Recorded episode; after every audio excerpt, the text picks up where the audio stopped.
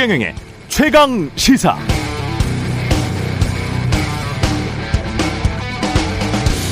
네, 임기 2년차 미국 바이든 대통령 지지율이 40%를 간신히 웃도는 이유.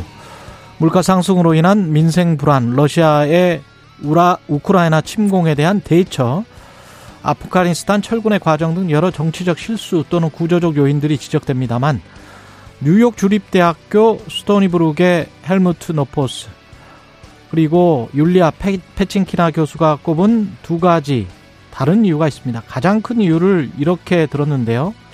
첫 번째는 먼저 누가 바이든을 뽑았는가 보면 바이든이 선거 때 주장했던 건 결국 반 트럼프였고 반 트럼프 세력이 그를 뽑았으니까 바이든이 반 트럼프 이상의 뭘 보여주지 못했던 게 지지율 40%의 이유라는 것이고 두 번째 또 한 가지 이유는 바이든이 선거 때 주장한 아, 공약 아젠다들이 있습니다. 예를 들어 전문대학까지는 대다수 학생들의 학비를 면제시켜서 공짜로 다니게 해주겠다는 공약들 20대 청년들에게 큰 인기를 얻었는데 정치 경제적 이유로 그런 공약들을 지킬 엄두도 못 내고 있다는 게 낮은 지지율의 이유다. 이렇게 분석했습니다. 비슷한 구석이 많습니다. 윤석열 당선인도 반 문재인의 기치를 내걸어 당선됐으나 아직 반 문재인 이상의 뭘 보여주지는 못했고 부동산 문제 해결하고 자영업자에게 1인당 추가로 600만 원씩 지급하겠다고 했습니다만 자영업 일부 공약은 벌써 파기 선언을 한 것이나 마찬가지입니다. 그래서일까요? 최근 한국갤럽의 여론조사에 의하면 윤석열 당선인 잘하고 있다가 43% 못하고 있다가 44%입니다. 당선인이 바이든의 전철을 밟지는 않아야 하겠습니다.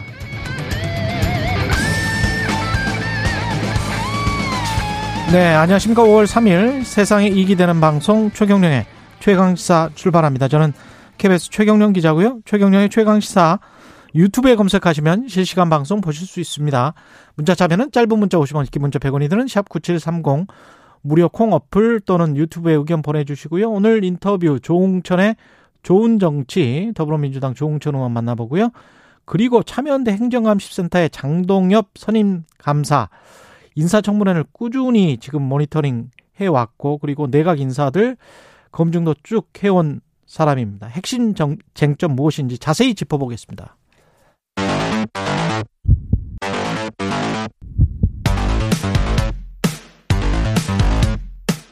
오늘 아침 가장 뜨거운 뉴스 뉴스 언박싱 네, 뉴스 언박싱 시작합니다. 민동기 기자, 김민아 시사평론가 나와 있습니다. 안녕하십니까? 안녕하세요. 예, 오늘 마지막 국무회의가 있는데 그 형사소송법 개정안 그리고 검찰청법 개정안 통과될 것 같다. 원래 그 문재인 대통령 주제로 예. 어, 이 국무회의를 열어서 이게 통과시킬 가능성보다는 음. 일각에서는 4일이나 6일 김부겸 국무총리 주제로 임시 국무회의를 소집하지 않겠느냐 예. 이런 어떤 전망이 나온 때가 있었거든요. 근데 언론 보도를 종합을 해보면 문재인 대통령이 직접 어, 두이 법안을 좀 상정해서 공포안을 직접 의결할 것으로 일단 언론들이 이렇게 전망을 하고 있습니다. 특히 사회적 논란이 큰 법안이기 때문에 자신이 직접 주재하는 국무회의에서 처리하는 게 낫다 예. 이렇게 판단을 했다는 거고요. 음. 오늘 오전 10시로 국무회의가 예정이 되어 있긴 한데 국회 본회의도 오전 10시로 지금 당겼거든요. 그렇기 때문에 이 국무회의는 오후로 연기될 가능성이 일단 큰 것으로 보도가 되고 있습니다. 아, 국민의힘은 강하게 반발을 하고 있습니다. 박병석 국회의장이 원래 통상 오후 2시에 여는 본회의를 오전 10시로 변경했다는 점 때문에 반발을 하고 있고 권성동 원내대표가 국회 본회의에서 이 점에 대한 문제 제기를 할 것으로 일단 예상이 되고 있고요. 국민의힘은 오늘 또 청와대 앞에서 또 이제 시위를 할 예정인데 문재인 대통령이 이들 법안에 대한 거부권을 행사해야 한다 이렇게 계속 촉구를 하고 있습니다. 그러니까 국무회의 시간 언제 여는지를 두고 음. 이것도 이제 지금 말씀하신 것처럼 상당한 쟁점, 쟁점인 건데 이게 명분이 나름대로 이제 분명해야 되는 부분이 있는 거예요. 어쨌든 뭐 국무회의를 뭐 몇 시에 해야 된다는 법은 없습니다만 예. 평소에 이제 오전에 했는데 음. 굳이 이제 어 오전에 하지 말아야 될 이유가 있느냐 음. 뭐 이런 부분이고 그리고 본회의도 국회 본회의도 원래 오후에 하거든요. 음. 오후 2시나 뭐 이렇게 해 가지고 아니면 저녁 때 하든지. 근데 이제 오전에 굳이 하는 이유가 뭐냐 이런 걸 가지고 이제 국민의힘에서 이제 문제 제기하는 건데 이게 이전에는 분명히 이제 윤호중 비대위원장 같은 경우에는 국무회의 시간을 조정해 줄 거를 어, 당에서 요구를 했다라는 점을 얘기를 했는데 음. 이게 이러다 보니까는 이제 명분이 없는 어떤 회의 시간을 오로지 이제 이 어, 검찰 수사권 축소 법안을 처리하기 위해서 어, 그렇게 옮기는 것은 이게 바람직한 거냐. 그리고 이게 상권 분립에 위배되는 거 아니냐. 뭐 이런 얘기가 막 나오다 보니까 음. 박홍구 원내대표의 경우에는 어, 의견 공식적으로 전달한 적 없다. 그건 뭐 알아서 정부에서 판단하는 거다. 음. 이렇게 정리를 한 그런 상황이거든요. 그러니까 이게 여러모로 논란이 이제 뒤이을 수밖에 없는 그런 상황인 건 맞는데 그래서 이제 국무회의 시간을 그러면 왜 오후에 하느냐에 대한 답이 또 나름대로 있어야 되겠죠. 아무래도 문재인 대통령의 마지막 국무회의다 보니까 국무위원들하고 뭐 점심도 같이 먹고 좀 뭐 이렇게 하는 상황 속에서 오후로 옮겨지지 않겠는가 뭐 여러 사람이 예측을 하고 있는데 실제로. 실제로 오후에 할 거냐는 아직 우리가 아직 공식적으로는. 예, 네. 공식적으로는 뭐 얘기가 나온 바가 없습니다. 그리고 이야기가 나오고 있는 것처럼 김부겸 총리가 임시 국무회에서 처리하는 것보다는 본인이 직접 처리하는 게 책임 있는 자세일 수도 있고요. 예. 그렇죠.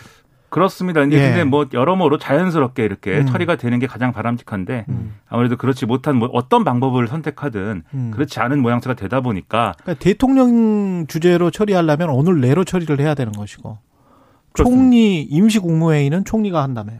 그렇습니다. 그렇죠. 그렇군요. 아까 그 중앙일보 그 여론조사였던가요? 아까 한국갤럽 여론조사? 그거는 여론조사 관련해서 뭐 읽어줘야 되면 나중에 또 읽어드릴게요. 그리고 문 대통령 그래서 사면은 안 하겠다는 우리가 어제 이야기를 좀 했었는데 사면 그 생각이 사면이 생- 생각이 없다는 거죠. 주말까지 음. 일단 고심은 거듭한 것 같습니다. 왜냐하면 이게 종교계를 비롯해서 각계에서 뭐 이명박 전 대통령을 비롯해서 김경수 전 지사, 정경심 전 교수, 이재용 삼성전자 부회장 등에 대해서 사면 요청을 일단 전달을 받긴 했거든요. 예. 그래서 고심을 했는데 주말을 거치면서 사면을 단행하지 않는 쪽으로 결론을 내렸다는 게 대략적인 언론들 보도를 종합한 내용이고요. 예, 아무래도 여론에 대해 여론이 굉장히 부정적이잖아요. 그래서 이런 점이 좀 강하게 영향을 미친 것으로 보입니다. 특히 사면이 이루어지려면 법무부 사면 심사 준비 위원회를 개최한 뒤에 심사를 완료를 하고요. 국무회의 의결을 거쳐야 되는데 청와대 설명에 따르면 문재인 대통령이 사면과 관련해서 이런 지시를 한 적이 지금까지 없다고 합니다. 그러니까 물리적으로 이건 좀 불가능하다. 이제 이게 이제 언론들의 분석인데 다만 조선일보 같은 경우는 끝까지 좀 가능성을 좀 남겨두고 있습니다. 왜냐하면 작년 성탄절 때 박근혜 전 대통령을 깜짝 사면을 한 적이 있지 않습니까? 예. 그러니까 이번에도 부처님 오신 날인 5월 8일에 사면 가능성이 여전히 남아있다. 이렇게 지금 가능성만 약간 열어놓고 있는 그런 상황입니다. 가능성이 뭐 큰 상황은 아닌 것 같아요. 지금까지 어쨌든 논의가 없다는 것은 그렇죠. 이게 아무래도 문재인 대통령 입장에서는 고심이 클 수밖에 없는 사안인데 이- 이번에 국민청원에 대한 답변도 이제 그런 취지였잖아요. 이명박 전 대통령 사면에 대해서는 찬성하는 분도 많이 있다 이렇게 얘기를 해서 그래서 이제 사면 가능성이 좀 높아진 거 아니냐라는 이제 전망이 많이 나왔던 건데 근데 몇 가지 한 크게 나누면 한 세 가지 정도의 이유가 있었던 것 같습니다. 첫 번째로는 이명박 전 대통령과 관련된 어, 사면 여론이 여전히 이제 좋지는 않은 상황이고 더군다나 이제 어, 사익 추구형 범죄였잖아요. 어쨌든 음. 어, 그런 부분을 이제 사면하는 것이 옳으냐라는 어떤 의문.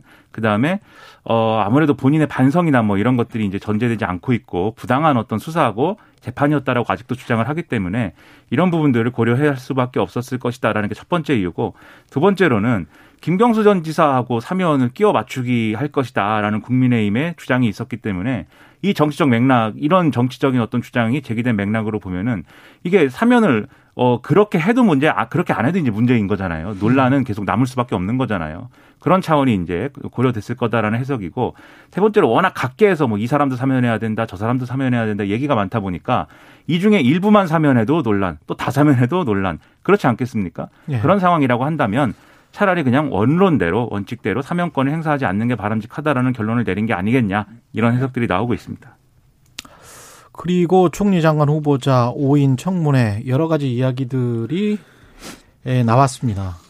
청문회가 어제 음. 너무 많이 너무 많은 후보자들이 있어가지고요. 엄청나게 많은 말을 쏟아냈습니다. 아니, 저도 예. 어제 다른 프로그램에서 이 관련 뉴스를 전하는데 예. 시간이 모자라요. 이걸 한 명만 해도 시간 다 쓰는데 여러 사람 한꺼번에 하려니까는 제대로 된 내용을 하나도 전하지 못합니다. 우리가 잘 안 다뤘던 박복윤 문화체육관광부 장관 후보자부터 한번 해볼까요? 박병구 장관 후보자 같은 경우는 예. 일단 그 본인 신상하고 가족 검증과 관련해서 기본적인 자료 제출을 안 하다가요. 이것 때문에 지금 어제 이제 굉장히 좀 시작부터 삐걱거렸고요. 어, 그리고 박 후보자 같은 경우에는 99년 삼성 언론재단으로부터 언론인 저술 지원을 받아, 받은 적이 있거든요. 예. 근데 이게 사실을 공개하지 않았다가 민주당 의원이 이 사실을 언급을 하니까 자료 제출을 당연히 요구했지 않았겠습니까? 예. 삼성 언론재단이 해산이 돼서 자료가 없다. 이렇게 해명을 했거든요. 근데 이건 사실과 좀 다릅니다. 나중에 음. 이제 이 부분이 본인이 좀 잘못 안 것이다라고 해명을 하긴 했습니다만 삼성 언론재단은 지금까지 계속 활동을 하고 있고요. 언론인 지원 사업도 계속 이름만 바꾼 상태로 계속 하고 있는 그런 상황입니다. 그리고 일왕생일 때 이 박보균 그 후보자가 중앙일보 기자였거든요. 그때 본인이 이제 가서 이제 참석을 한 것 때문에 논란이 제기가 됐었는데 당시 일왕생일 같은 경우에는 초청장을 받지 않으면은 지금 들어갈 수가 없다. 이게 이제 민주당의 의혹 제기거든요. 근데 본인은 초청장을 받지 않았다. 계속 어제 이렇게 주장을 했고 근데 이제 주한 일본 대사관 1등 서기관이 초청장 없이는 절대 들어갈 수 없다라는 그런 답변이 또 나왔고 이 초청장 없이 어떻게 들어가요, 이걸? 그래서 계속 그 부분이 어제 논- 문제가 됐었는데요. 예. 아, 아무튼 본인은 계속 초청장을 받지 않고 들어갔다라고 계속 인사청문회에서도 계속 주장을 했습니다. 일본 대사관에 나 박보균이다 이러면서 그러니까 자기는 취재차 들어갔다라는 것을 계속 취재를 위해서. 뭐 잠입 취재를 했는지 어떤지는 모르겠습니다만 안 취재를 위해서 보내주는데 네, 예. 취재를 위해서 갔고 대사관은 예. 그렇습니다. 그리고 거기서 나오는 여러 가지 얘기들을 듣고 일본의 비판적인 칼럼도 썼다. 뭐 이런 취지로 주장을 했는데 민주당은 전혀 뭐 수용하는 분위기는 아니었던 거죠. 칼럼 제목이 천황폐와 황태자 부부는 아름다운 커플 이거 MBC 보도인데 관련해서 이, 렇게 썼더군요. 포스코가 앞장서서 위안부 할머니를 위한 모금을 해야지 왜 일본에 손을 벌리냐는 김종필 전 총리의 말에 동의한다. 네. 그러면 강제징용 했던 그 대법원 판결 그래서 일본이 미쯔비시랄지 이런 전범 기업들이 갚아라 배상해라 너희들이 그거는 대법원 칸- 판결도 무시하는 데다가 이거는 일반적인 국민 정서가 이렇게 생각할 거야 왜 우리 기업들이 그거는 이제 박보근 후보자 등의 이제 주장은 이런 내용입니다. 이게 예. 어쨌든 일본하고의 이제 다른 나라와의 협상이 지지부진하고 진도가 나가지 않으니 음. 당시에 이제 65년도 한일 청구권 협정을 통해서 어 그것에 이- 그걸로 이제 돈 받은 거 일본으로부터 받은 돈으로 이제 기업이 이제 수혜를 받은 측면이 있지 않습니까? 당시에 예. 이제 포항제철이라든지 이런 부분들이 있기 때문에 먼저 기업이 이 부분과 관련해서 기금을 조성하든지 뭘 하든지 해서 일단 이 피해와 관련된 보상을 하고 나중에 이제 좀 이 협상이 지지부진하니까 일본에게 거기에 대한 이제 어, 보상을 받아낸다든지 또는 과거에 이제 그런 논의도 있었습니다. 아예 일본에 돈 달라고 하는 요구는 하지 말자. 뭐 지금은 이제 대법원 판결이 있으니까 좀 다르겠지만 예. 아예 그 요구는 하지 말고 정치적 사과 이것을 받아내는 거에 집중하자. 이런 이제 뭐 주장도 있었거든요, 과거에. 그런 얘기를 하는 건데 지금 말씀하신 대로 대법원의 어떤 판결이라든가 이런 것들이 현실에 지금 있는 상황에서는 여러모로 그런 해법도 적용하기 어려워진 어떤 지형이 마련된 게 또 사실이거든요. 그래서 여러모로 이제 이런 발언들에 대해서는 찬반 논란 이런 게 있을 수밖에 없는 것이죠, 지금. 이게 또- 2019년 칼럼이니까 대법원 네. 판결 거의 즈음에서 나왔던 칼럼인 것 같고 그리고 또 칼럼이 하나 문제가 된 게 있었습니다. 어제 예. 청문회 때 그 중앙일보 대기자 시절 때 쓴 칼럼인데 동일본 대지진 발생했을 때요. 예. 이게 이제 일본인과 비교했을 때 한국인들은 때법에 때법이다 우리는 때를 쓴다 싸구려 저급한 문화 뭐 이런 게 있다는 한국이? 취지의 이제 칼럼을 썼는데 음. 이게 결국에는 한국인 비하 아니냐 이제 어제 이 질문 지적이 또 제기가 됐거든요.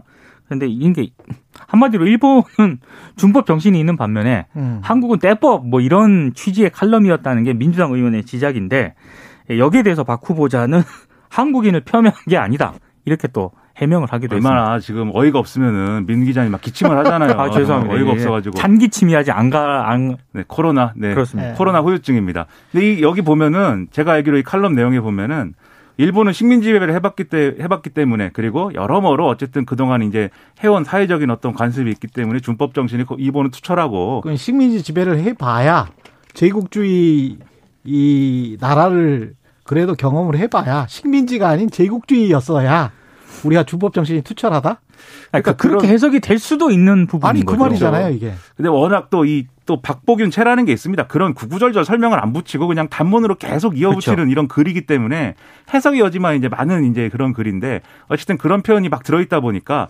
결국은 친일 역사관 뭐 이런 게 쟁점이 될 수밖에 없는 상황이었던 겁니다. 그러니까 글을 많이 써놨기 때문에 다 그 글들이 이제 검증 대상이죠. 저는 그 여기서 제가 취재 옛날에 했던 중앙일보 다른 분의 칼럼도 이런 게 있었는데 중앙일보에서 왜 이런 칼럼들이 많이 나오는지 특히 중앙일보에서 그거는 저는 그렇게 생각해요. 지금 박보균 칼럼에서도 어 포스코가 포스, 포항제철 65년에 우리가 청구권 자금 받아서 포항제철 짓고 여러 발전을 이뤘으니까 그거 가지고 우리가 도와주면 된다고 하, 한다면 사실은 그걸로 가장 많은 도움을 받은 기업 중에 하나가 삼성이에요.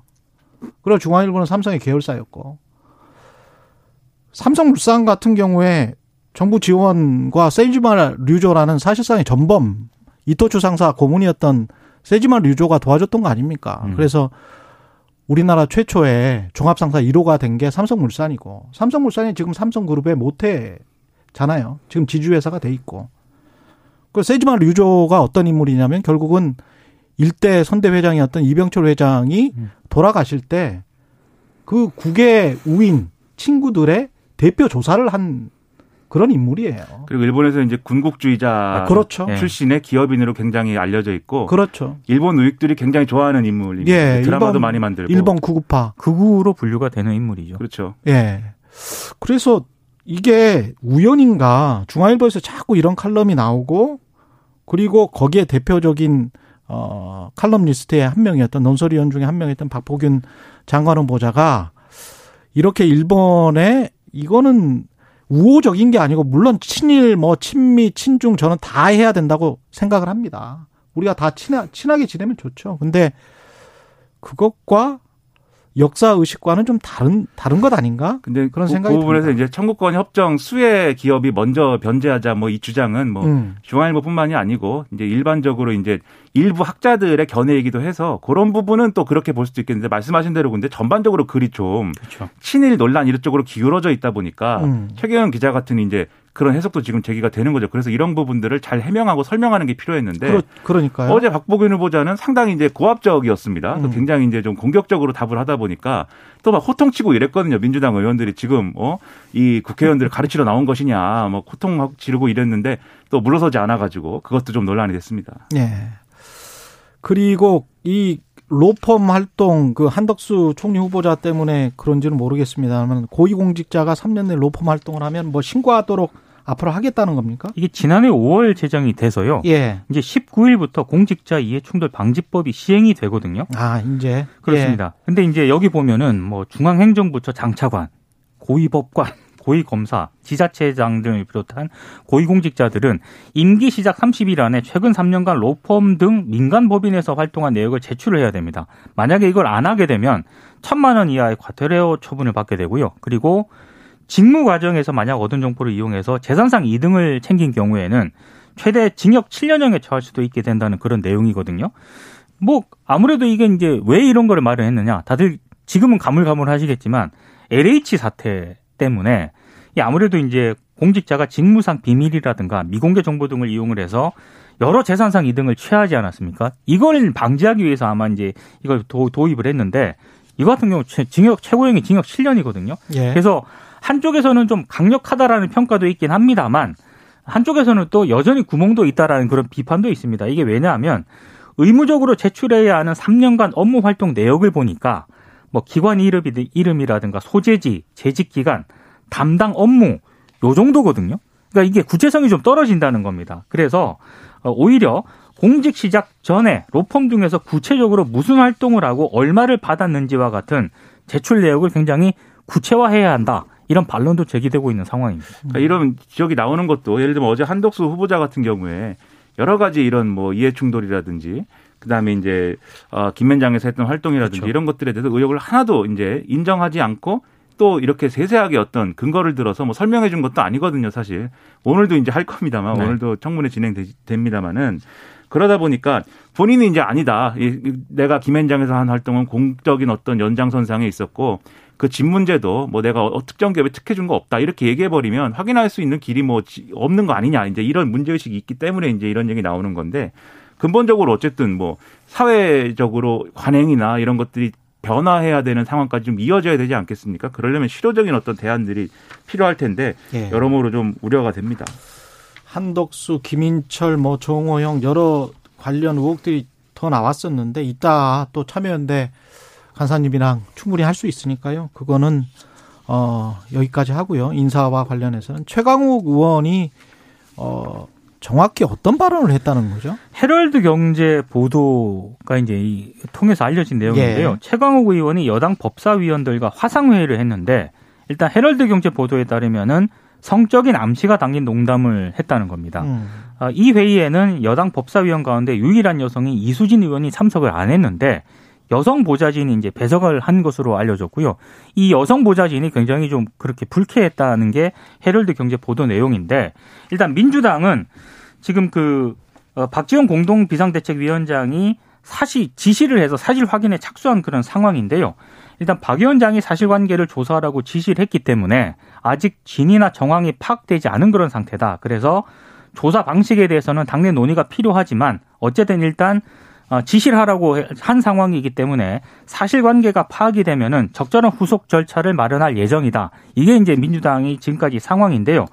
최강욱 의원은 페이스북에 이게 진위와 다르게 알려졌다라고 일단 반박을 하고 있습니다. 그러니까 가벼운 농담에 불과한 발언이, 었는데 취지가 왜곡이 되어서 보도가 됐다. 그래서 심각한 유감의 뜻을 표한다라고 했고요. 당사자에 대한 확인 취재도 거치지 않은 점도 안타깝다. 이렇게 이제 페이스북을 통해서 입장을 밝혔고 다만 발언의 전후 맥락을 떠나서 발언이 오해를 일으킨 점에 대해서는 유감의 말씀을 드린다. 이런 입장을 음. 내놓았습니다. 그 저는 한 번에 한 가지만 얘기했으면 좋겠어요. 이게 사실이 아니고 언론 음. 취재와 보도가 잘못된 것이라고 하면은 그렇게만 거기, 말하면 된다. 그렇죠. 네. 거기에 대해서 분명 입장 표명을 하면 되는 것이고 음. 그리고 어쨌든 그게 뭐 본인이 뭐라고 얘기했던 오해 소지가 있었던 발언이고 누가 들어도 이제 부적절한 맥락으로 해석이 될 수 있는 상황이었다라고 한다면은 그런 부분에 대해서 얘기를 하면 되는데 이 해명 또는 이제 항이이이 이, 이 글에 한 지금 4분의 3 정도는 이제 언론에 대한 항의인 것이고 음. 이제 유감 표명은 이제 일부인 것이지 않습니까? 그러면 이게 어느 쪽도 효과를 불러 잘 불러오기는 어려운 것이기 때문에 여러모로 좀 이것도 좀 개운치 않은 그런 내용인 것 같습니다. 우리가 이 소리를 확인을 못 해봐서 그렇죠. 그렇죠. 네. 그게 이게 지금 저 기록이 남아 있거나 뭐 저장이 됐거나 이런 거는 아니잖아요. 그런 건 아니죠. 화상 회의를 통해서 했었던 거니까. 네. 그 참석자들이 이제 이 사실관계 파악에 대해서 응하면서 음. 이제 얘기를 해주는 것을 이제 민주당이 제대로 뭐 이렇게 예, 확인을 해야 되겠죠. 근데 그렇지. 박지원 비대위원장 같은 경우에는 이 사안의 경우에는 이제 만약에 사실이라고 하면 심각하다라고 지금 그렇죠. 얘기를 하고 있습니다. 예, 네. 사실이면 네. 심각한 것이고 거기에 이제 여성 보좌관들이 같이 있었다는 거 아니에요? 한 사람이 예, 한 명? 알겠습니다. 한 명이든 뭐 몇 명이든 간에. 예. 사실이면 심각한 문제고요. 예. 안철수 전 후보, 대통령 후보가 그리고 인수위원장이죠. 분당갑에 출마.